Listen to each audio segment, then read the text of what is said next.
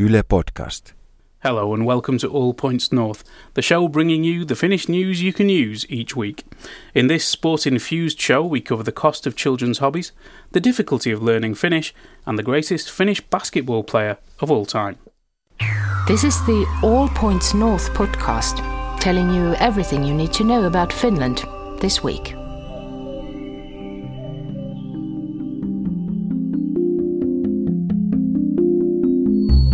Hello and welcome to the start of the weekend. I'm Egan Richardson. This is All Points North, and my co host today is Denise Wall. Welcome, Denise. Thanks for having me, Egan. Also joining us today is Janne Oivio, a sports journalist from Ilta Sanomat who specialises in football and basketball. Welcome, Janne. Thank you, Egan. It's nice to be here.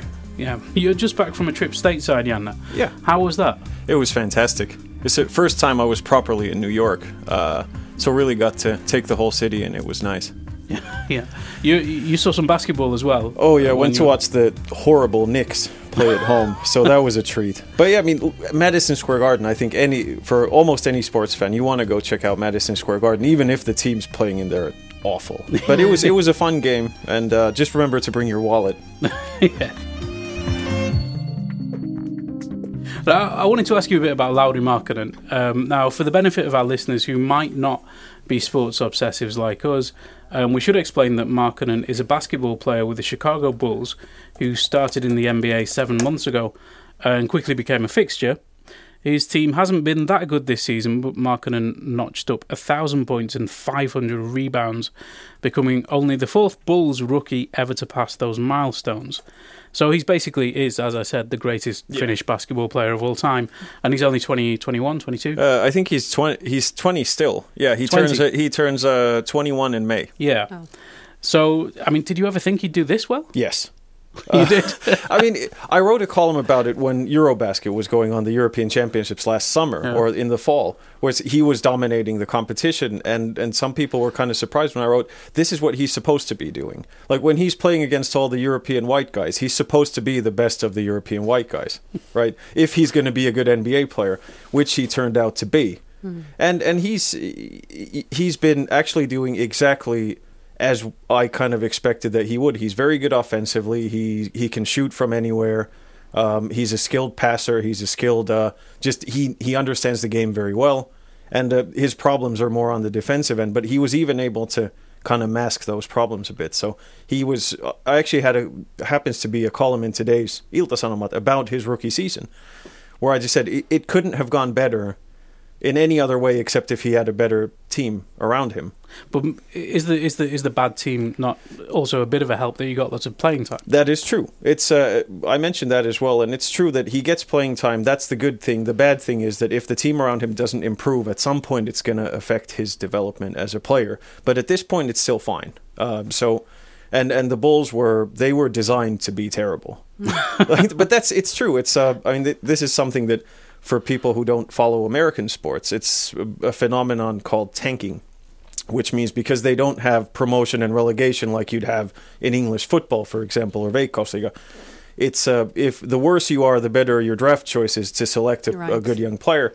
So then, if you know you're not going to be very good, it behooves you to be as bad as possible. so essentially, what Chicago was doing late in the season was they were shutting down some of their best players and resting them for no reason at all, and just citing these fake injuries to not play them to play worse players in order to not win games. But getting back to Markkanen, uh, do you think he's likely to win Rookie of the Year or No. something like that? Absolutely, he's not going to win. but he was very good. But the problem is there was several better players. There's uh, Australian kid called Ben Simmons in Philadelphia. He is spectacular, just like, and he can't shoot to save his life. Like he he does not shoot beyond uh, a certain, like for instance, the painted area. He because he doesn't have a jump shot, but he's so good at doing everything else that it doesn't matter that he can't shoot. He's an excellent, excellent player. Uh, he's going to be in the playoffs now, uh, starting on Saturday. Uh, another guy you can see if you watch the games on television. Uh, a guy called Donovan uh, Mitchell, who plays on Utah, he's excellent as well. So I think those two guys edge out Markkanen for now, but it it doesn't mean his season was bad. It just means that there's a couple of guys who are even better. Right. Just very quickly, do you think this will encourage more Finnish youngsters to play? And are there any any other um, your great Finns coming through the ranks? I'll be honest, I don't know the Finnish youth system that well. I don't think that there's a guy quite like Markkanen in the pipeline because his he has such a rare combination of size and skill. But certainly, it was visible already during the um, Eurobasket that people were getting excited. Young kids were on the streets playing street ball. You never really see that mm-hmm. until recently, and people have been very excited. So I'm sure that it'll encourage more people to play basketball. I mean, and you know, like Jari Litmanen did that for football, and Jari Kurri and Selänne and ice hockey. That when you have the really, really top level, the idols, that helps uh, helps with uh, just spreading the word. Absolutely, and we look forward to more of the Markkanen effect in the future, probably. Now, moving on from basketball, Monday marked Agricola Day, when Finland flies the flag for Finnish. And Mikael Agricola, that's the man considered to be the founder of the language. And it's not an easy language to learn. I can I can tell you from experience, and that's because Finnish has correlations with few other languages in terms of sentence structure, verb conjugation, and you know Finns even sneak in and and disguise prepositions as suffixes. Mm. So you know it just throws you for a loop. If you're an English speaker in particular, all of this is entirely bewildering. Well, we sent Ronan Brown to Jyväskylän kansalaisopisto to meet learners trying their chops on Finnish. Minä olen Hussein. Minä tulen Turkista. Olen Simi ja olen Sveitsistä. Olen Patricia ja tulen Espanjasta. Marta ja tulen Italiasta. Olen Bruna, olen brasilialainen. All of these students from very different parts of the world gather together every weekday in a classroom on the third floor of the Jyväskylä City Library with one common objective in mind, to learn the Finnish language. The task they face is not an easy one, as Finnish, with its 15 different noun cases, complex grammar and over 40 words for snow, is a notoriously difficult language.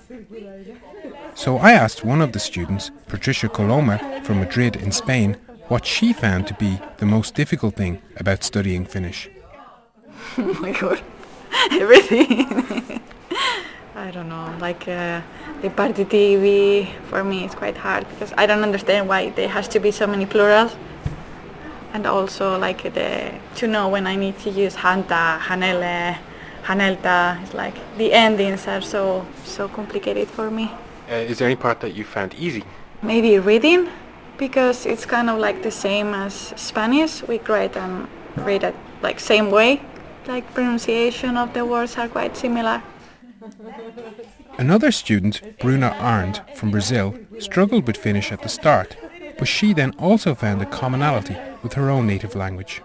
I, I think I, I, don't have any problems with the verbs declinations and the conjugation because Portuguese has the same structure more or less in a way. So I, am kind of used to that. It's not a surprise. I'm always trying to think um, of the theory behind and trying to just speak and see what comes naturally. I'm, I'm trying to speak a lot so that when I speak what comes like organically is the right thing instead of the wrong thing all the time but I don't have any techniques. I'm just trying every day something different and maybe it works and maybe it doesn't. Bruna's willingness to practice what she knows without fear of making mistakes is something that is especially encouraged by the group's teacher, Mervi Huisman. Here she explains what she thinks holds some students back. Some people are shy and they want to be perfect, so it's really hard to communicate with Finnish people and they are afraid that people won't understand what they are saying. Is there any way to kind of help them to overcome that? Just to practice here and encourage them to speak it and kind of motivate them to use what they have learned during the classes outside in the outside world. What do people find the most difficult? It depends on the people. So if you ask them, usually they say that everything is very hard, but maybe the word uh, end changes, so the word doesn't look the same anymore when you put different endings there. And some people say that verbs are hard because they are also changing and and uh, speaking it's also challenging, writing, so many many things and it depends on the person. Despite these challenges, the students remain very determined to learn. And so I asked them how important they think it is to speak Finnish. really important. you can basically do nothing without Finnish. I mean, you can go shops and everything, do it in speaking English. But if you wanna get to know like the Finnish people and the Finnish culture, I think you really need to speak Finnish. I want to learn Finnish because I want to be here with my boyfriend and I want to feel like I belong here and I don't want to always feel like an outsider and that I can't understand what's going on. I turn the TV on and I don't understand what they are saying. So that's what mainly motivates me and I want to understand what happens and I want to understand where I am right now. And language is a big part of that. Yeah, I, I think a language is a very important part of that and being able to speak my mind and communicate and understand, it's really important. And that was Ronan Brown investigating what the Finnish language is like for students in central Finland. Now, Janne, what tips would you offer for anyone intrepid enough to start learning Finnish? Do something better with your time. you can get by with English here perfectly well. It's uh well, you know, but good lu- best of luck. That's what I'll say. I mean, and I do respect anyone who especially at an adult age tries to learn Finnish because it is not easy. That's that's quite true. It's it's so simple for kids. It seems. Uh, Yeah, I learned it twice. Right. That's right. we come back to that though. What about you, Egan? What what advice would you offer? Oh, well, I, would- I would say if you speak English, then you, you need to find people who don't want to speak English um, because it's so easy. Um, As Janne said, you can get by in English in many places. So seeking out people who either can't or don't want to speak English is very useful. It was. I remember it was a big thing for my, uh, an American friend of mine who came over, and he wanted to learn Finnish. He was here in in high school or in Lukio, and and after that studying, and then he wanted to learn Finnish. But everybody, because he went to English speaking school, mm. wanted to speak English with him because he was American and they were the all Finnish people. So they wanted to, To hone their. English. Mm. So then he never really he understands Finnish, but he never really learned it properly. And then he just moved to England. End of story. Yeah. Well, I, I remember my, my time, like some of these uh, students in the clip uh, who were speaking to Ronan. I also went to Kansalaisopisto back Yep. in the day as a grown person, and it was a disaster. I mean, there was a very mixed group. There had been no screening of the people coming into the program. I think it was it must have been quite difficult for the tutor, and it was very frustrating for the students in the class because you had beginners like me who were very new to the language, and you had people who were already fluent in the language but maybe wanted to to hone their skills a bit better or learn to write or or something like that. So it, it was just it was a mess. But Janne, you've lived abroad. Uh, what was it like for you when you moved to the States as a child? Uh, well, um, the way my mom tells it, it was basically I'd just go around to people speaking Finnish and being really surprised that no one understood anything I was saying. but then, you know, so then I picked up English because we when we went there in the mid '80s, I was so young that then by the time three and a half years we later we moved back, I had forgotten Finnish. Mm. So then I had to learn Finnish again. But that was obviously the you know it was somewhere there in the background, so it wasn't that difficult. But it took a while because when we came back, I literally didn't speak a word of Finnish anymore. Wow. What a, what a life you've had.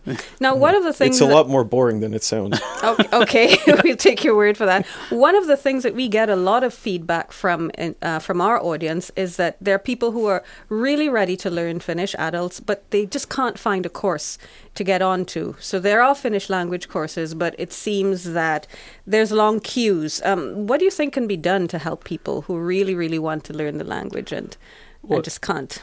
I mean, uh, as I said, I, most of my Finnish I learned from football rather than formal learning. So I- I'm not sure what the answer is here. I mean, it, it, you, you need the motivation and the, the, the opportunity to, to learn, and then eventually you'll make some progress. Um, but it is a lifelong project. I think Indeed. we all struggle. With I think uh, w- I I don't know how widely spread, like let's say, state-funded programs are and, and that sort of thing. But maybe some kind of integration, if if it was somehow connected to some sort of integration policy or something like that, it, it might it might make sense. But I don't know. I, I don't know the details of what we're doing already, so I don't know how widespread it is. My understanding of uh, Finnish language programs that are linked to integration programs is that it's not really widely offered to people who come here for other reasons, like family or That's work. weird. Uh, yeah. so uh, the integration programs are very heavily weighted towards uh, asylum seekers, refugees, Okay. people who are granted asylum to help them integrate into Finnish society. But I can tell you from experience, I don't know what Egan's experience is, that there, there's, you know, you're, you're basically left to your own devices. I, I never did any of that. Yeah. So Now, one firm, one one firm that I worked for had a fair number of uh, non-Finns working at that company, and the company actually agreed to hire a tutor to help us learn. Uh, what you could call Okay. coffee machine uh, Finnish, you know, conversational Finnish. So it might make sense for certain employers, but probably not all Yeah. of them. Do you think that employers should be willing to pay for their employees to learn Finnish if it's useful for them? It, specifically, at least if it's useful for company purposes, of course. Like because then you're enhancing your own operation at the same, and, and you're helping your employees. So why not? Yeah. Seems like a good idea. Moving on now, it's time to hear a question from our audience. This is Trish Perkonen from Espoo. When is Finland going to address the fact that children from poorer families cannot participate regularly in sport? Okay, we did put a call out on this topic before the show to see how people felt about the cost of children's sports. Most people are kind of surprised when they when they move here and they discover that they have to shell out thousands of euros each year once their kids start playing seriously. And there was a strong reaction, with many people feeling things are just too expensive. Um, now, Denise, you have some personal experience with this, is that right? You're so right, Egan. I, and I have feelings about this You as have well. feelings. Share your feelings. Share your I, feelings. I have to say, uh, you know, I'm I'm originally from the Caribbean, small small country, um, very strong sporting tradition and history. Trinidad and Tobago. We Mm. love football. We love cricket. We love track and field, uh, swimming, cycling, all kinds Yeah. of things. And um, you know, my older kids all participated in, in hobbies back there. They they were in track, they were doing cricket, they were doing football, they were doing gymnastics. And I have to say that compared to the kind the kind of uh, investment one has to make here in Finland, I have some younger Finnish kids uh, uh, who had been been playing football. I mean, the level of investment that we had to put out back in in the Caribbean pales beside what kids have, uh, or really parents have to to pay uh, here in Finland. And I, I think the model was slightly different.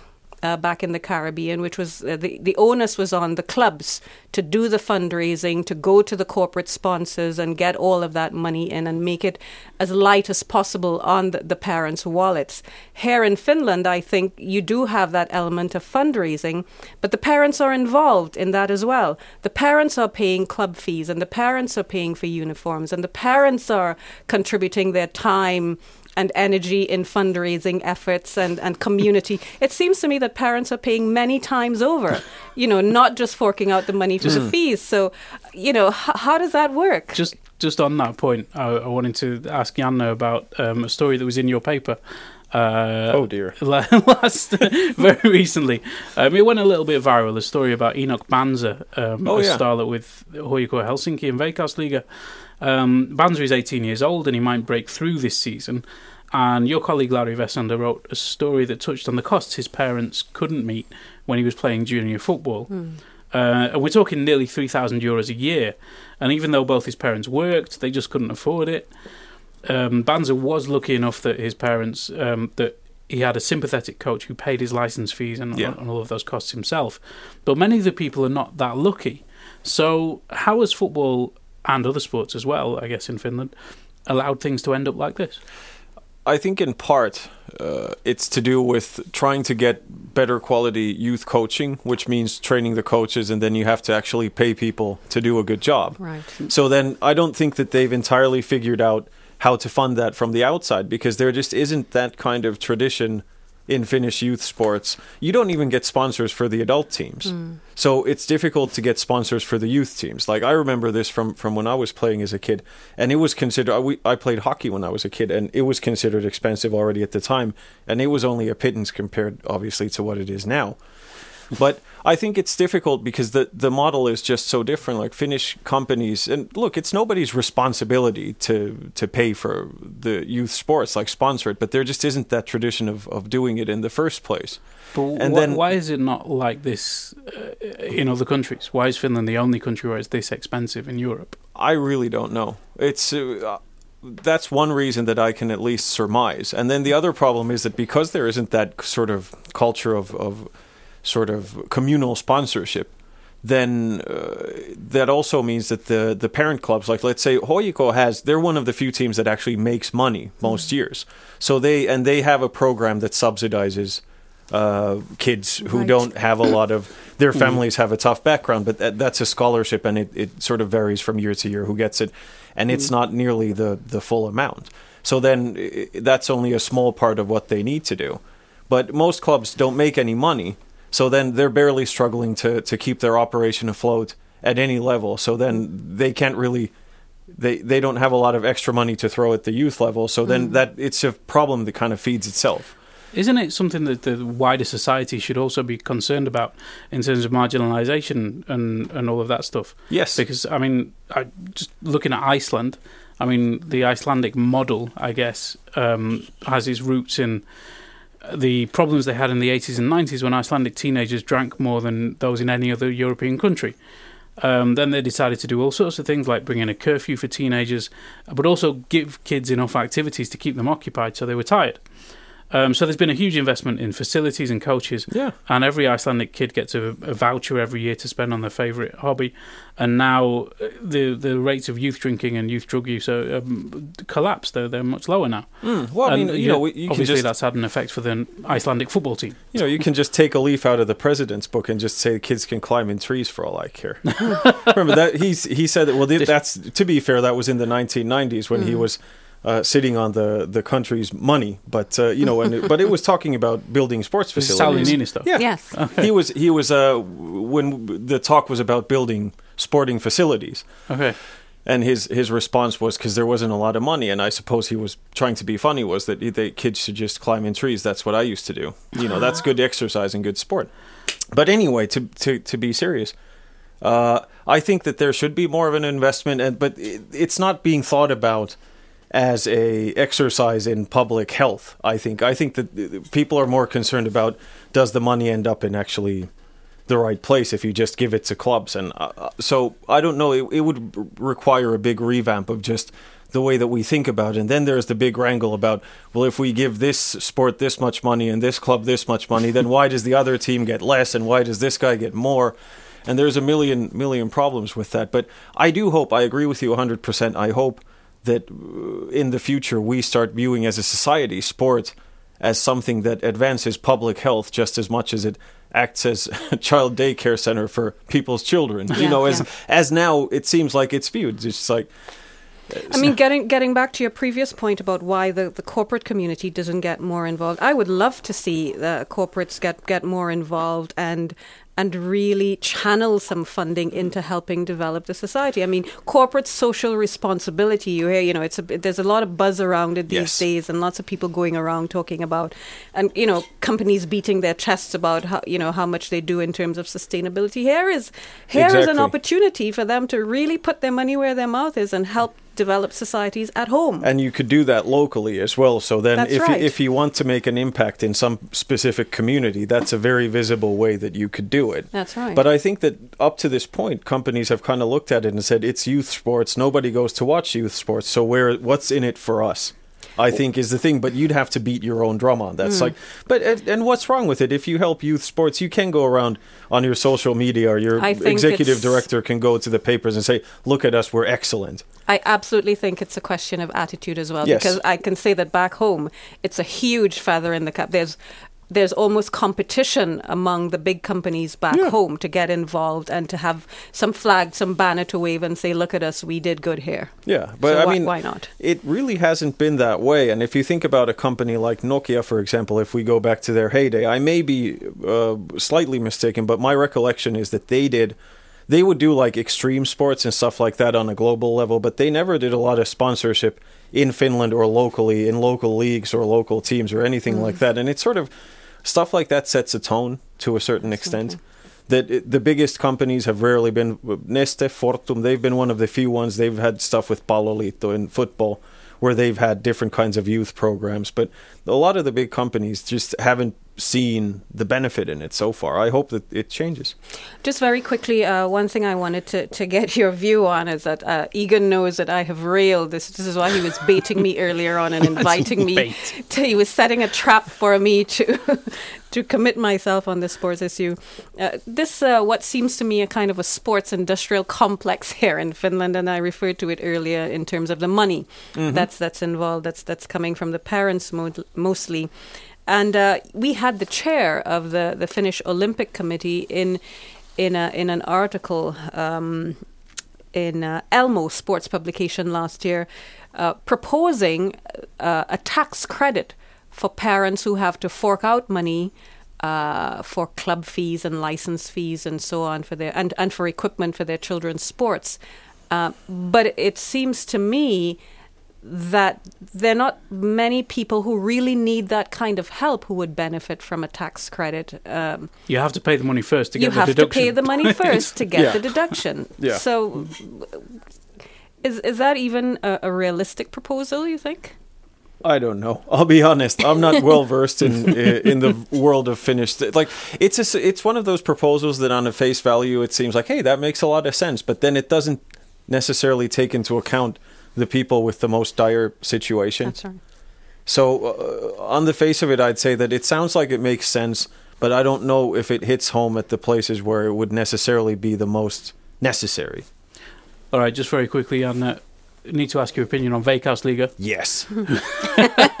is it? It's a question is it- he's been waiting for all Is day. it HJK's championship this year? Yes. Yes. It's. I mean, look, we we talk about this every week on our podcast, which I skipped today, by the way, to be here. Uh, Thank you. We're very thankful. Um, but anyway, like it's the league is extremely interesting this year. It always is, but there's like HJK is always the favorite. But we've seen over the past few years that they can stumble, and they've they have not won the title in 2015 and 2016, and they quite triumphantly returned last year, very convincing title. So it's there's a lot of interesting challengers. There's tons of interesting players in the league, new players from all around the world. Tons of players from Sweden, Estonia, good young Finnish players on the rise as well. So it's uh, let's say things in the league are looking up tremendously compared to a few years ago. Who's most likely to challenge HJK? Uh, probably KuPS from Kuopio and uh, SJK from Seinäjoki. I'd say that they're the two primary challengers. Possibly Mariehamn, the small island club. They have a really interesting uh, core of, of Finnish and Swedish players. Thank you, Janne. All points north. News from Finland. If you have something on your mind, just send your audio message to our All Points North WhatsApp account. Our WhatsApp number is plus 358 44 421 0909. And now it's time to look at some of this week's other news stories. A Turku court began hearings in the trial of a young Moroccan man accused of a deadly stabbing spree last August. Abderrahman Bouanani faces charges on two counts of murder with terrorist intent and eight counts of attempted murder with terrorist intent over the attack that claimed the lives of two women. The government is planning new rules that will make it easier for small companies to fire employees. Now, the proposal would apply to firms with fewer than 20 workers, and we hear it will cover terminations on personal grounds, such as negligence or inappropriate behavior. The Sipilä administration is hoping that making it easier to fire will also make it easier for small firms to hire and take it closer to its goal of 72% employment by next year. You may have heard about Finland's activation model for cutting unemployment benefit if people don't work, train, or start a business. Now, the government says it's expanding the range of approved training options to include voluntary training, but only for a period of up to six months. And it's accepting training schemes put on by unions, NGOs, and municipalities. It also plans to hire some 200 more workers to support implementation of the new rules. WWF Finland has calculated that this past Wednesday, April 11th, was Earth Overshoot Day for Finland. The point in each calendar year when the consumption of natural resources exceeds the Earth's ability to replace them. Development spending by Finland fell last year and remains a long way short of the United Nations target of 0.7% of GDP. Figures from the Foreign Ministry released with a global report from the OECD showed a 21 million euro drop in spending in 2017. And Finnish police are investigating claims that a man who works as a senior executive at the commercial broadcaster MTV filmed himself having sexual intercourse without the knowledge of his partners. Police say they've recovered videos featuring four of the women involved. As many as one in four kids completed short car trips without being securely buckled up, according to Eastern Finland Police and the Finnish Road Safety Council. Police recommend checking your child car seats. Guess what? Spring is here. We've had the warmest day of the year so far this week, and tomorrow is likely to pass that. Air quality, however, has taken a bit of a tumble due to street dust in the atmosphere. Don't forget, you can find out more about what happened in the news this week on our website at yle.fi forward slash news. All right. Unfortunately, that's all we have time for today on All Points North. It's been a busy but pleasant week. Egan, what are your plans this weekend? Uh, my plans, Denise, are, are, that I'll be heading to the Oh My Puppets exclamation mark mini National Puppet Theatre Festival at Cirko in Helsinki tomorrow. Tickets are around 10 euros if you fancy joining me. That sounds amazing. I'm sure you'll have a great time. I'll be keeping a close eye on the trail running event in Nuuksio. That's part of Yle's summertime trail running promotion campaign. Janne, I see you're bursting to tell us what you're doing this weekend. well, I, know What's you're. I know you're not sim- supposed to mention Finnish football on Yle, but I am covering two games. I'm covering You'll two get us games over the weekend. uh, IFK Mariehamn Hoiko, and then uh, on Sunday I'm taking our glorious new subway to Espoo, near where I was born. To watch Honka FC Lahti and uh, cover that for Ilta Sanomat as well. Uh, who do you think will win? Uh, I, well, I mean, I think it's going to be a draw in Mariehamn. I'm going to watch that one offline, but uh, then Honka, I think they'll win at home. It's their first home game since they got back to the league. Okay. Okay, we'll, we'll see if uh, events prove you right, Janne. Usually they don't. That's all from us today, however. I'm Denise Wall, and my co presenter was Egan Richardson. Thank you to our guest, Janne Oivio. Thanks for having me. Thank you. Our producer, Mark Odom, our sound engineer, Laura Cosso, and Ronan Brown, who is reporting for us this week. Thanks for joining us, and don't forget to subscribe, get in touch, and leave a review wherever you get our podcast. You can stay up to date at yle.fi forward slash news and listen to previous editions of this podcast at yle.fi forward slash all points north.